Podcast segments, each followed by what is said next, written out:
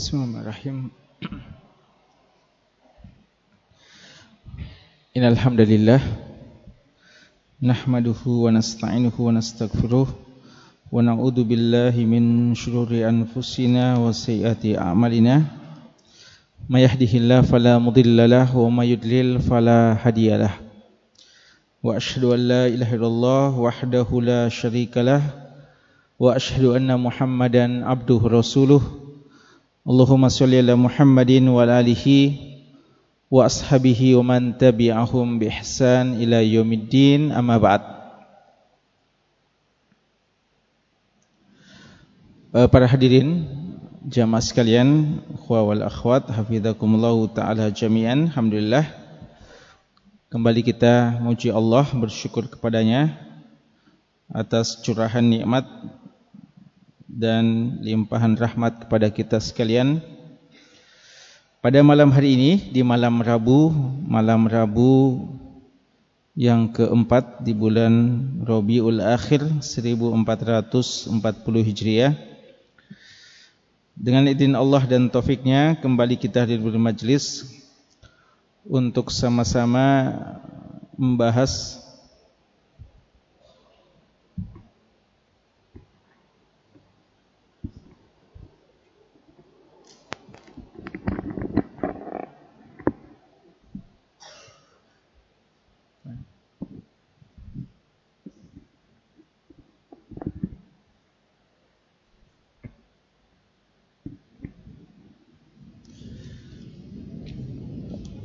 Eh, untuk sama-sama membahas hadis-hadis dari Nabi kita yang tercinta Rasulullah Muhammad sallallahu alaihi wasallam. Hadis-hadis beliau yang merupakan pokok-pokok ajaran Islam yang terhimpun dalam kitab Qawaid Nabawiyah, kaidah-kaidah yang berasal dari Nabi Muhammad sallallahu alaihi wasallam kitab karya Syekh Dr. Profesor Dr. Umar Al-Muqbil hafizahullahu taala khamsuna qaidah fil ilmi wal akhlaqi was suluk 50 kaidah yang berkenaan atau berkaitan tentang ilmu, akhlak dan suluk. Uh, jamaah sekalian, Pada pertemuan kita yang paling terakhir kita sudah menyelesaikan alhamdulillah kaidah yang ke-42. Malam hari ini insya-Allah kita akan melangkah ke kaidah selanjutnya yaitu kaidah yang ke-43. Kaidah yang berjudul Man kana yu'minu billahi wal yawmil akhir falyaqul khairan aw liyasmut al-qaidatu an-nabawiyatu ats-tsalitsatu wal arbaun kaidah yang ke-43 kaidah yang berjudul barang siapa beriman kepada Allah dan hari kemudian maka hendaknya dia berkata yang baik atau dia diam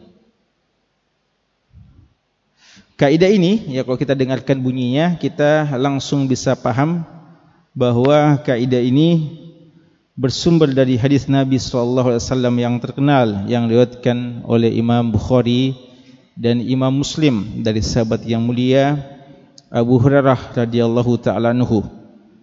Hadis ini juga dipilih oleh Al-Imam An-Nawawi rahimahullah menjadi bagian dari arba'in beliau ya hadis yang ke-15 ya dalam kitab arba'in.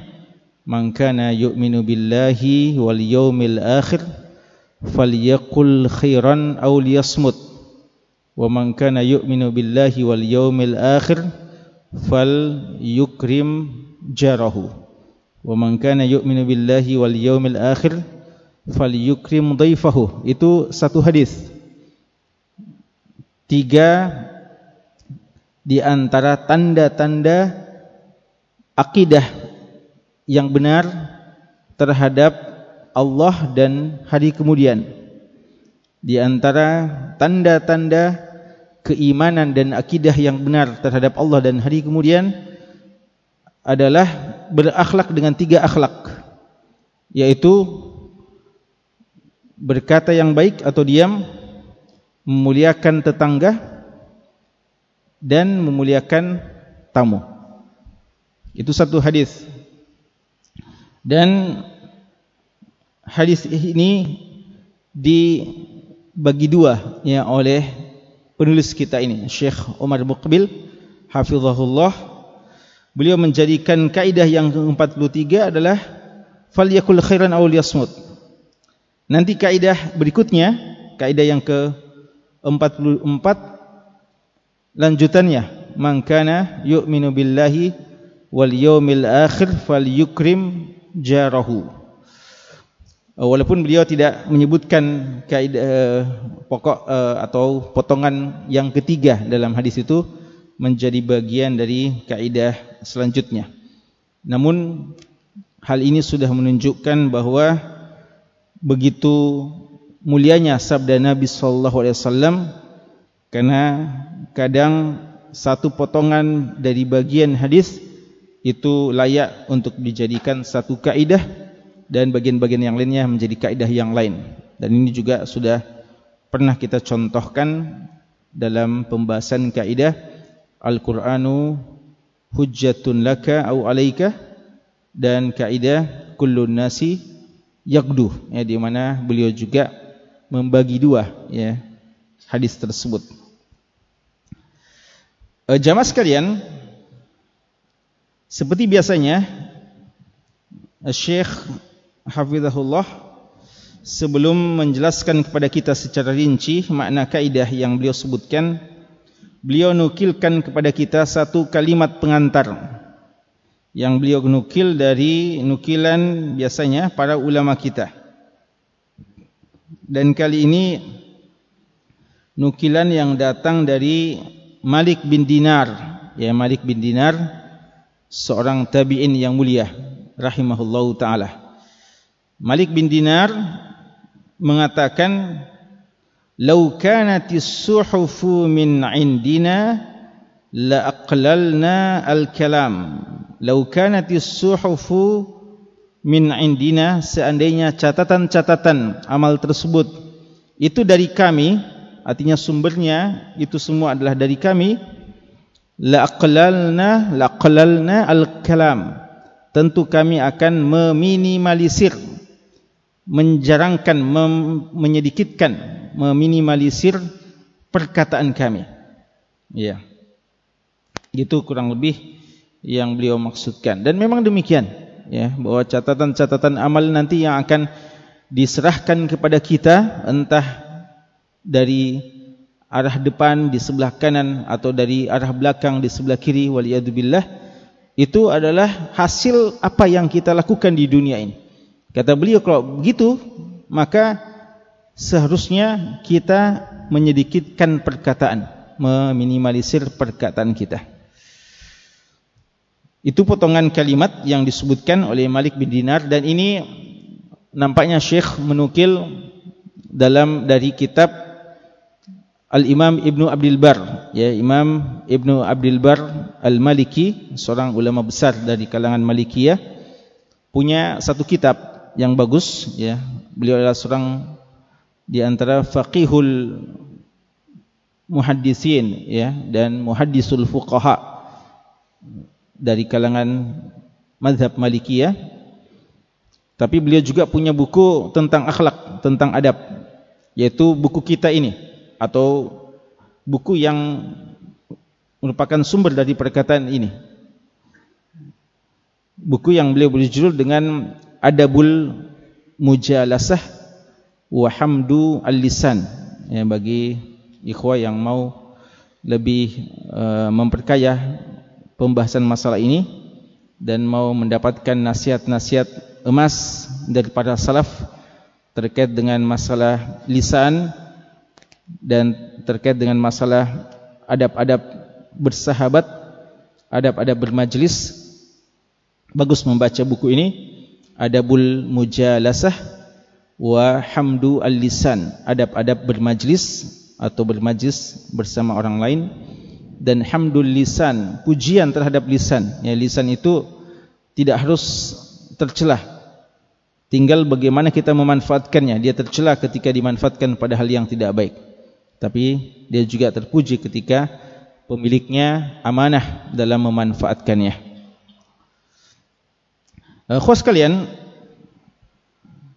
kata Syekh Hafizahullah Ta'ala kaidah kita ini adalah termasuk kaidah tentang as-suluk persoalan perilaku. Tad'u ila dhabti udwin min akhtari a'dha'il insan. Kaidah ini mau mengatur dan menekan ud satu anggota tubuh yang merupakan paling berbahaya, paling penting sekaligus paling berbahaya dari seluruh anggota tubuh yang kita miliki, yaitu lisan. Jadi kaidah ini mau membahas secara khusus satu anggota tubuh kita yang mungkin termasuk anggota tubuh yang kecil dan mungkin termasuk anggota tubuh yang paling lunak. Tapi dia sangat berbahaya dan dia sangat vital kedudukannya. Dan dia bisa mempengaruhi kedudukan seorang hamba di akhirat kelak. Ya apakah dia akan jadi mulia atau justru akan mendapatkan kebinasaan. Kata beliau, hadis kita ini, "Man kana yu'minu billahi wal yawmil akhir falyaqul khairan aw liyasmut." Ini adalah salah satu di antara sekian banyak hadis-hadis yang sangat penting dan hadis yang sangat tinggi kedudukannya. Ya, tadi kita sudah sebutkan bahwa hadis ini dipilih oleh Imam Nawawi rahimahullahu taala menjadi salah satu bagian arba'innya. Dan ini cukup menjadi bukti ya kalau kita mau tahu penting tidaknya hadis salah satunya salah satu indikasinya adalah ada tidak dia di arba'in? Walaupun bukan satu-satunya ya bukan berarti kalau hadis itu tidak tercantum dalam arba'in berarti hadisnya tidak penting. Bahkan kita katakan semua hadis Nabi sallallahu alaihi wasallam itu penting. Dan kitab arba'in belum memuat semua hadis-hadis yang sangat-sangat penting. Tapi ketika ada hadis tercantum dalam kitab Arba'in maka itu menjadi tanda bahawa itu hadis yang sangat penting. Ya, jadi ada hadis penting mungkin tidak ada dalam Arba'in tapi setiap hadis yang ada dalam Arba'in itu adalah hadis yang sangat-sangat penting. Dan salah satunya adalah hadis kita ini. Dan untuk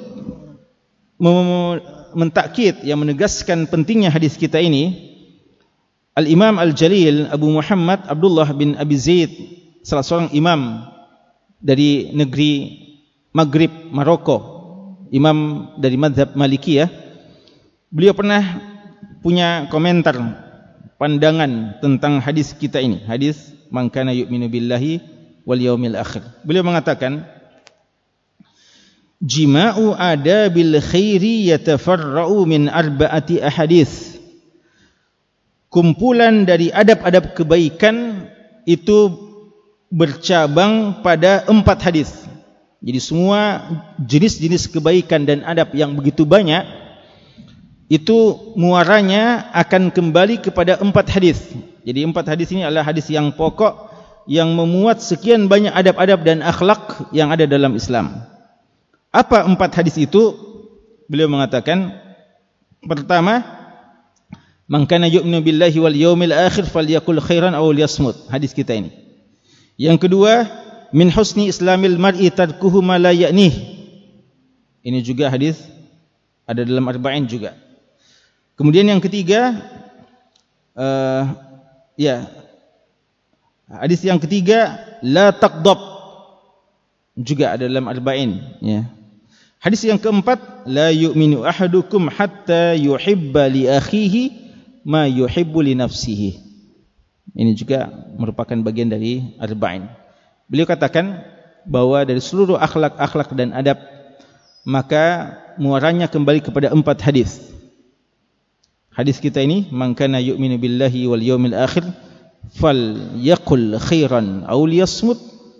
Dan hadis min husni islamil mar'i tarkuhu ma la ya'ni dan hadis la taqdab. Dan hadis man kana yu'minu billahi uh, hadis yang mengatakan la yu'minu ahadukum hatta yuhibba li akhihi ma yuhibbu li nafsihi. Artinya khos sekalian hadis kita ini adalah salah satu hadis yang paling pokok dalam persoalan adab dan akhlak. Kata beliau, kata Syekh Hafizahullah Ta'ala, Nabi Muhammad sallallahu alaihi wasallam dalam hadisnya ini memotivasi kita untuk menjaga anggota tubuh kita ini. Yang mana anggota tubuh ini seperti tadi kita gambarkan walaupun kecil kelihatannya, lunak kelihatannya, tapi la yadbituha wa yakuffu syarraha misal muraqabatillah tidak ada yang bisa mengontrol, menjaga, menekan satu anggota tubuh ini kecuali muraqabatullah. Perasaan selalu diawasi oleh Allah. Ya, kalau tidak ada perasaan diawasi oleh Allah, susah sekali jaga satu anggota tubuh ini. Ya, boleh dikata dari sekian anggota tubuh yang kita miliki, ini yang paling susah dikendalikan, yang paling susah dijaga. Dan tidak ada yang paling bisa menjaga anggota tubuh yang satu ini kecuali adanya perasaan senantiasa diawasi oleh Allah muraqabatullah kata beliau wa tadhakkur yaumil qudum alaihi fil akhirah selain muraqabatullah yang bisa membantu kita selalu kita merasa diawasi oleh Allah bisa membantu kita untuk bisa menjaga mengontrol uh, lisan kita ini yang kedua adalah kita mengingat bahwa akan datang nanti hari ketika lisan kita ini akan didatangkan untuk dimintai pertanggungjawaban di sisi Allah Subhanahu wa taala. Faman istash'ara hadzal amr falyakul khairan aw liyasmut. Maka kata beliau, maka siapa yang merasakan hal ini maka lakukanlah apa yang dikatakan oleh Nabi sallallahu alaihi wasallam falyakul khairan aw liyasmut. Berkatalah yang baik kalau tidak ada bahan diam saja. Itu hal yang lebih baik. Jadi khos kalian dan ini mungkin salah satu rahasianya ya. Kenapa Nabi kita sallallahu alaihi wasallam menghubungkan hadis ini dengan iman kepada Allah dan iman kepada hari kemudian. Ya mangkana yu'minu billahi wal yaumil akhir falyaqul khairan aw liyasmut. Imam Syafi'i rahimallahu taala menjelaskan tentang kalimat ini. Man kana yu'minu billahi wal yawmil akhir falyakul khairan aw liyasmut. Beliau mengatakan apa makna dari hadis kita ini? Barang siapa beriman kepada Allah dan hari kemudian hendaknya berkata baik atau alternatif keduanya diam apa maksudnya beliau katakan pengamalan dari hadis ini Idza arada an yatakallam falyufakkir. Bahwa seseorang kalau mau bicara pikirkan dulu. Renungkan apa yang dia mau katakan. Fa in zahara lahu annahu la darara alaihi takallam. Kalau dia setelah pikirkan, dia timbang-timbang, dia renungkan, akhirnya dia berkesimpulan bahawa apa yang akan dia katakan tidak berbahaya, tidak ada dampak negatifnya tidak ada sesuatu yang berbahaya dari apa yang akan dia sampaikan takalam silahkan ngomong silahkan bicara. Kalau kita sudah timbang-timbang kita sudah perhitungkan kita sudah cermati dengan baik dan kita akhirnya berkesimpulan tidak ada masalah perkataan yang akan saya sampaikan ini seandainya pun nanti akan dimintai pertanggungjawaban di hari kiamat tidak ada masalah. Karena dia perkataan yang bagus. Maka silahkan sampaikan. Silahkan kita katakan. Tapi kata beliau wa in zahara lahu fihi darar. Namun ketika kita mau bicara itu kita renungkan dulu kita cermati lalu kita pertimbangkan ternyata ada bahayanya mungkin ada manfaatnya juga tapi bahaya mungkin lebih besar. Atau kita coba-coba timbang-timbang kita belum bisa berkesimpulan apakah ini berbahaya atau tidak. Ada keraguan. Au syak au syakka kita ragu. Apakah kita katakan atau tidak maka amsak hendaknya dia menahannya. Ya. Jadi kalau antum lihat ini kira-kira yang mana yang lebih banyak ini? Dikatakan atau didiamkan? Dikatakan atau didiamkan? Yang lebih banyak. Hah? dikatakan atau didiamkan? Didiamkan. Karena dikatakan kalau satu kesimpulan kita. Apa kesimpulan kita? Bahwa ini tidak ada bahayanya. Silahkan katakan tapi kapan di, kapan didiamkan? Dalam dua keadaan. Keadaan yang pertama kita yakin bahwasanya ini akan ada bahayanya. Keadaan kedua kita agak ragu tidak bisa menyimpulkan apakah ini berbahaya atau tidak. Ternyata dalam kondisi seperti itu pun didiamkan atau kita tidak mengatakannya. Berarti ya seperti yang dikatakan Imam Syafi'i rahimullah kalau ini diamalkan maka seorang seharusnya lebih banyak untuk mendiamkan perkataannya atau tidak mengucapkan karena jangan-jangan akan memberikan kemudaratan. Wa min huna dan atas dasar inilah atbaqa as-salafu radhiyallahu anhum wa rahimahum. Atas dasar inilah para salaf menerapkan masalah ini ya. Jadi kalau kita lihat kenapa salaf itu sedikit perkataan mereka tapi kalau berbicara begitu bernas, begitu bermutu perkataan mereka karena mereka telah melewati fase ini. Semua yang mereka katakan itu lahir dari keyakinan mereka bahwa tidak berbahaya dan kalau ada bahayanya mereka tidak katakan. Dan kalau mereka ragu, mereka diamkan. Mereka juga tidak katakan. Jadi semua yang mereka katakan mereka sudah siap bertanggungjawabkan makanya yang lahir dari lisan-lisan mereka perkataan-perkataan yang selalu berkesan dan bermutu yang kita rasakan ketika kita membacanya atau mendengarkannya perhatikan beberapa perkataan salaf terkait dengan masalah ini berkata Al-Faruq radhiyallahu ta'ala anhu siapa Al-Faruq?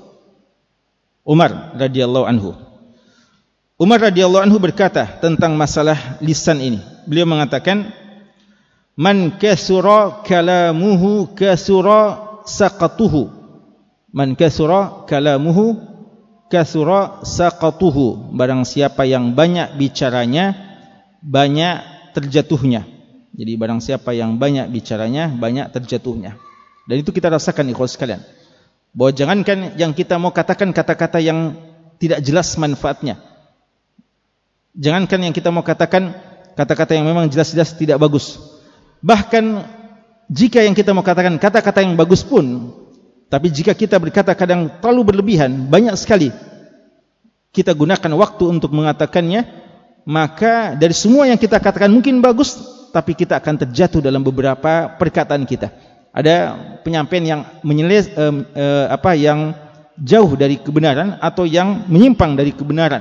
Dari sekian yang banyak kita sampaikan ada sedikit yang keliru dari penyampaian kita. Karena perkataan ketika begitu banyak disampaikan maka akan memungkinkan kita terjatuh.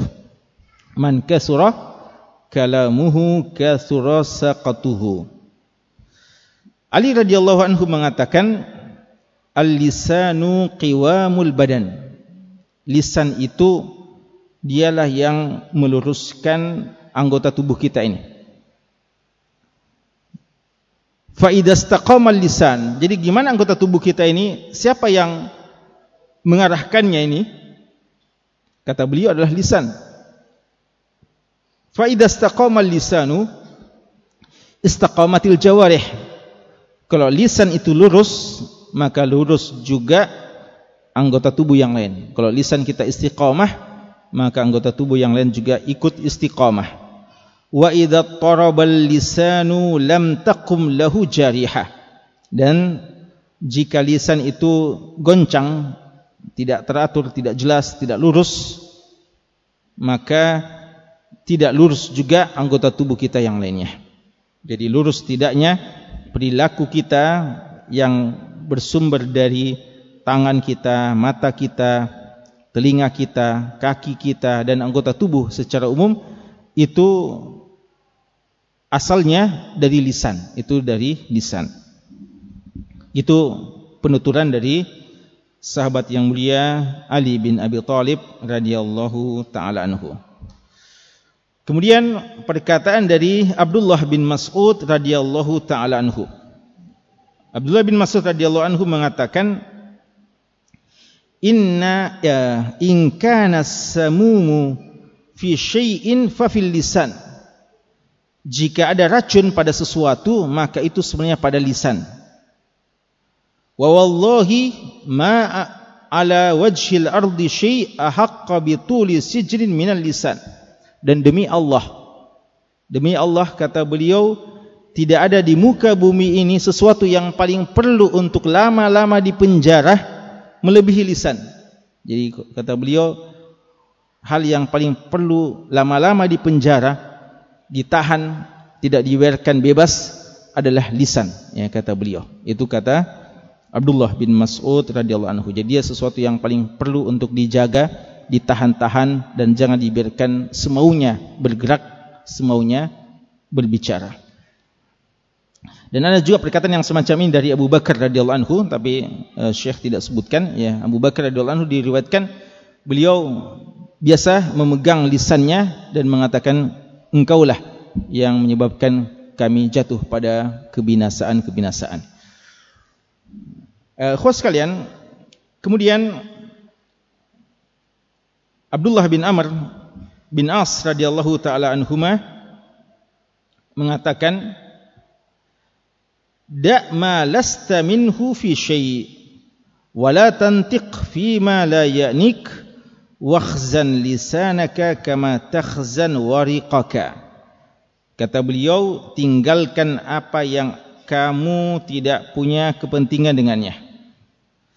Dan jangan kamu mengatakan apa yang tidak kamu kamu tidak punya manfaat dengannya. Wakhzan lisanak dan jaga itu. Jaga, pelihara, simpan ya. Simpan mungkin yang lebih tepat, simpan lisanmu kama takhzan wariqaka sebagaimana kamu menyimpan mata uang perakmu ya sebagaimana kamu menyimpan menabung menyimpan di tempat yang sangat uh, terjaga uang-uangmu itu maka perlakukan juga lisanmu seperti itu jaga dia baik-baik jangan dia keluar dan jangan dia bergerak tanpa uh, penjagaan yang baik dan tanpa ada manfaat untuk berkata. Abdullah bin Taus mengatakan, ya di sini Syekh banyak mengutip perkataan-perkataan salaf. Abdullah bin Taus radhiyallahu mengatakan, "Yahki an abihi fayaqul." Beliau menceritakan tentang bapaknya Taus rahimahullah. Nampaknya yang dimaksudkan Taus di sini ya Allah alam ya Al Taus bin Kaisan Beliau mengatakan adalah Taus mengatakan ya ta'azzar min tulis sukut wa yaqul Beliau minta maaf karena terlalu lama diam. Ya, mungkin karena beliau seorang ulama, mungkin sebagian orang bilang kenapa kamu terlalu banyak diam? Padahal kan dibutuhkan kadang fatwa, dibutuhkan kadang pencerahan, dibutuhkan nasihat-nasihat. Maka beliau menyampaikan alasannya. Seakan-akan mohon maaf kenapa beliau lebih banyak memilih untuk bicara. Padahal beliau sebagai seorang ulama yang selalu dibutuhkan arahan-arahannya. Apa kata beliau? Ini jarab tulisani saya sudah coba ini lisan saya. Fawajadtuhu laima namun saya mendapatkan dia sesuatu yang hina. Ya sesuatu yang tidak baik. Wa qala taus rahimallah lisanun sab'un in in arsaltahu in arsaltuhu akalani. Beliau katakan lisan itu ibaratnya sabuk. Apa itu sabuk? Sabuk itu binatang buas yang memangsa kalau saya biarkan begitu saja maka akalani dia akan memakanku. Ya sebagaimana binatang buas kalau dibiarkan dia akan memangsa kita walaupun kita kadang pemiliknya maka begitulah lisan. Kalau kita tidak menjaga lisan dengan baik maka dia adalah senjata makan tuan. Ya Allah musta'an. Berapa banyak orang yang dimudaratkan oleh lisannya sendiri.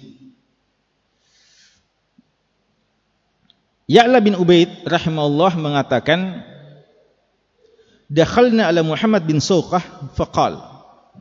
Kami pernah menemui Muhammad bin Sawqah faqal. Beliau mengatakan uhaddithukum bihadithin la'allahu yanfa'ukum fa innahu qad nafa'ani. Ya beliau mengatakan ketika didatangi oleh Ya'la bin Ubaid saya mau menyampaikan kepadamu satu hadis. Semoga hadis ini memberikan manfaat kepadamu sebagaimana hadis ini sudah memberikan manfaat kepada saya. Ya ini sesuatu bentuk apa?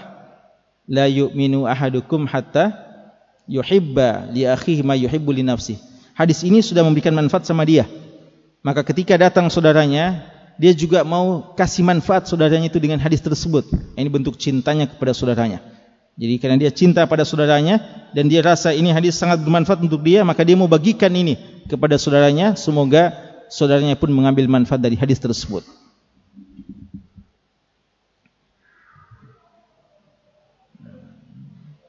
Qala lana Atha bin Abi Rabah berkata kepada kami Atha bin Abi Rabah tabi'in yang mulia. Ya bani akhi wahai anak dari saudaraku. Inna man kana qablakum sesungguhnya orang-orang sebelum kalian ya ini yang bicara siapa Atha tabi'in. Berarti yang beliau maksudkan orang sebelum kalian siapa?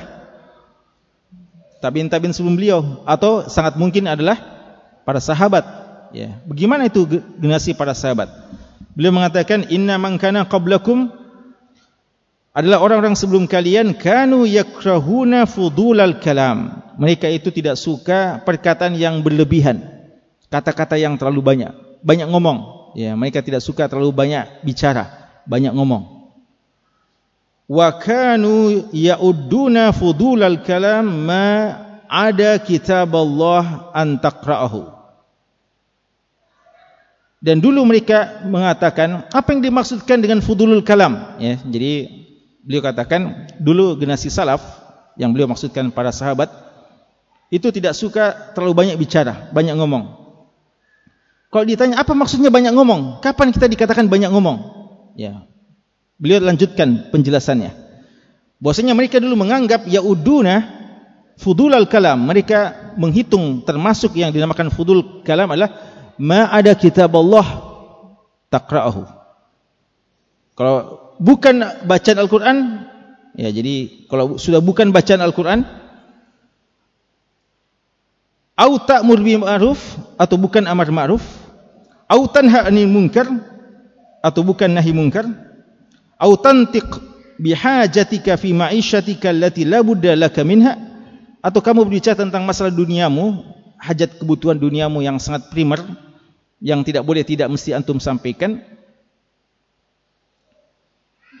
Maka itulah fudulul kalam. Ya. Jadi selain itu dianggap fudul kalam. Jadi apa yang dimaksudkan? Bicara yang terlalu banyak bicara yang berlebihan kalau bukan mengaji ya tentu saja mengaji tidak akan termasuk fudul kalam dia adalah perkataan yang paling baik kalau kamu tidak mengaji kamu tidak amar ma'ruf kamu tidak nahi mungkar dan kamu tidak berkata kata-kata yang memang tidak boleh tidak mesti kamu sampaikan sebagai kebutuhan-kebutuhan yang sangat mendesak kebutuhan primer bagi anda dalam kehidupan anda. Selain itu, ya, mereka sudah menganggap sebagai fudulul kalam, perkataan-perkataan yang berlebihan. Atangkirun, ya kalau ada yang mengatakan, kenapa sampai begitu? Kenapa selain itu dinamakan fudulul kalam? Beliau mengatakan, apakah kamu ingkari firman Allah Subhanahu Wa Taala, wa inna alaika lahafudun wa inna alaikum wa inna alaikum lahafizin kiraman katibin wa inna alaikum lahafizin kiraman katibin dan sesungguhnya kalian memiliki hafizin lahafizin malaikat-malaikat yang selalu mengawasi kalian kiraman katibin malaikat yang mulia lagi katibin mencatat semua yang kalian katakan Surat Al-Infitar ayat 10 sampai 11. Dan firman Allah dalam surat Qaf ayat 17 dan 18, "Anil yamin anil yamini wa anil shimali qa'id." Dan dari kanan dan dari kirinya. Ma yalfidhu min qawlin illa ladaihi raqibun atid. Dan tidaklah ada satu lafaz ya, tidaklah satu lafaz perkataan yang diucapkan kecuali ada raqibun atid malaikat yang menjaga ya malaikat yang selalu dekat mengawasi ya raqib dan atid bukan nama malaikat ya tapi dia adalah gambaran sifat dari malaikat itu yang sangat dekat dan selalu mengawasi kata beliau Ama yastahi ahadukum allau nushirat alaihi sahifatuhu allati amla sadra naharihi kana aktsaru ma fiha laysa min amri dinihi wala dunyah. Apakah tidak malu salah seorang di antara kita? Kalau nanti saatnya datang ya waktu ketika dibukakan kepada kita buku catatan amalan-amalan kita yang ditulis sejak awal-awal sejak pagi-pagi kita, awal-awal siang sejak pagi-pagi ditulis. Ternyata yang mendominasi catatan-catatan tersebut ya ikhwas sekalian, kalau saja dikatakan ma yalfidhu min qaulin setiap perkataan. Jadi setiap perkataan ya, makanya sebagian salaf di antara Imam Ahmad ya, ketika diingatkan masalah ini, beliau waktu merintih kesakitan pun ya, karena kesakitan dalam sakitnya Lalu beliau teringat ma yalfidhu min qaulin illa ladaihi raqibun atid. Ya sampai aninnya rintihan itu beliau diamkan ya karena takut itu akan tercatat. Dan kalau tercatat kira-kira dia dimasukkan dalam catatan yang baik atau yang tidak. Beliau ragu ya. Maka ditinggalkan yang seperti itu. Jadi karena Allah mengatakan min qaulin dan ini menunjukkan lafaz umum satu perkataan. Kata beliau kira-kira gimana ini? Kalau nanti kelak akan dibukakan catatan amalan-amalan kita buku catatan amalan kita ternyata yang banyak di situ dominan adalah perkataan-perkataan yang tidak ada kaitannya dengan agama kita. Dan tidak ada kaitannya dengan persoalan-persoalan dunia yang tidak boleh tidak. Permasalahan-permasalahan dunia yang bermanfaat yang memang harus kita urus. Ternyata yang kebanyakan tercatat masalah-masalah candaan yang tidak bermanfaat perkataan-perkataan keji dan kotor gibah dan seterusnya. Hal-hal yang tidak dibolehkan untuk kita katakan. Ya Allahul Musta'an. Maka malulah kita ketika itu ternyata yang akan dilaporkan oleh malaikat kepada Allah Subhanahu wa taala. Yunus bin Ubaid mengatakan, "Ma minan nasi ahadun yakunu lisanuhu minhu ala bal inna ra'aitu salaha dzalika fi sa'iri amalihi." Kata beliau, tidaklah ada manusia yang kami perhatikan selalu menjadikan lisannya dia memperhatikan lisannya kecuali kami melihat orang seperti itu selalu amal-amal kebaikannya atau kebaik eh, selalu amalan-amalannya adalah amalan-amalan kebaikan. Ya, beliau katakan ketika kami melihat ada seseorang yang selalu menjaga lisannya, selalu memperhatikan lisannya, tidak berkata kecuali dia siap mempertanggungjawabkannya, maka bukan cuma lisannya saja yang bermanfaat, akan nampak bahwa seluruh perbuatan-perbuatan yang dilakukan juga adalah perbuatan-perbuatan kebaikan. Dan ini bukti perkataan dari Ali bin Abi Thalib radhiyallahu anhu tadi bahwa kalau lisan sudah baik maka anggota tubuh yang lain juga akan melakukan amal-amal soleh yang lainnya. Ma'ahaq man alima anna alaihi hafadhah muwakkalin bihi yuhsuna alaihi saqata kalami wa atharat lisanihi an yukhazzinahu wa yuqillu kalamahu fi ma la ya'nih wa ma'ahrahu bis sa'i fi an la yartafi anhu ma yatulu alaihi nadabuh. Min ya kata beliau mahak ya sangat penting sekali. Siapa yang sudah tahu bahwa malaikat-malaikat yang Allah wakilkan untuk mencatat apa saja yang dia katakan untuk yang akan menghitung kesalahan-kesalahan perkataannya atau terplesetnya lisannya untuk dia menjaga lisannya jadi siapa yang sudah tahu bosnya malaikat akan terus mengawasi dan siap mencatat perkataan yang sia-sia dan kata-kata yang menyimpang ayyu khazinahu maka dia akan menjaga lisannya. Wa yuqill kalamu wa yuqill kalamuhu dan akan menyedikitkan perkataannya dari hal-hal yang tidak bermanfaat. Wa ma ahrahu bis-sa'i fi an la yartafi anhu ma yatulu alaihi nadab dan dia tentu saja akan selalu berusaha untuk tidak mengatakan hal yang nanti kelak dia sangat menyesal. Kenapa dia katakan? Ya dia akan berusaha untuk tidak menyampaikan sesuatu yang kelak. Nanti di hari kiamat dia menyesal menyesal. Kenapa? Kenapa sampai dia perlu mengatakan yang seperti itu? Apa itu? Min qauli zur perkataan-perkataan dusta. Wal khawdi fil batil. Terlalu banyak berkata-kata membahas bicara duduk-duduk bermajlis untuk masalah-masalah yang batil yang tidak ada manfaatnya wa an yujahida nafsahu fi dzalik dan dia akan bermujahadah bersungguh-sungguh untuk melawan hawa nafsunya untuk bisa menjaga lisannya yang seperti itu. Wa yasta'in billah dia akan minta tolong kepada Allah. Wa yasta'id min syarri lisanihi dan dia akan minta perlindungan kepada Allah dari lisannya tersebut dari keburukan lisannya uh, khos kalian itu beberapa perkataan-perkataan salaf yang dinukil oleh syekh terkait dengan nasihat-nasihat mereka dalam persoalan pentingnya menjaga lisan.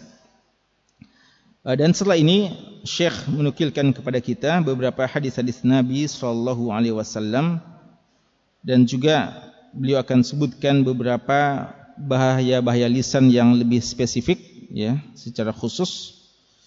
Dan ya insyaallah kita akan jadikan itu pembahasan kita selanjutnya ya insyaallah taala. Sekian dulu untuk malam hari ini. Wallahu ta'ala alam. Subhanakallahumma bihamdik. Asyhadu an la ilaha illa anta. Astaghfiruka wa atubu ilaik. Sallallahu ala nabiyyina Muhammadin wa ala alihi wa sahbihi wasallam walhamdulillahi rabbil alamin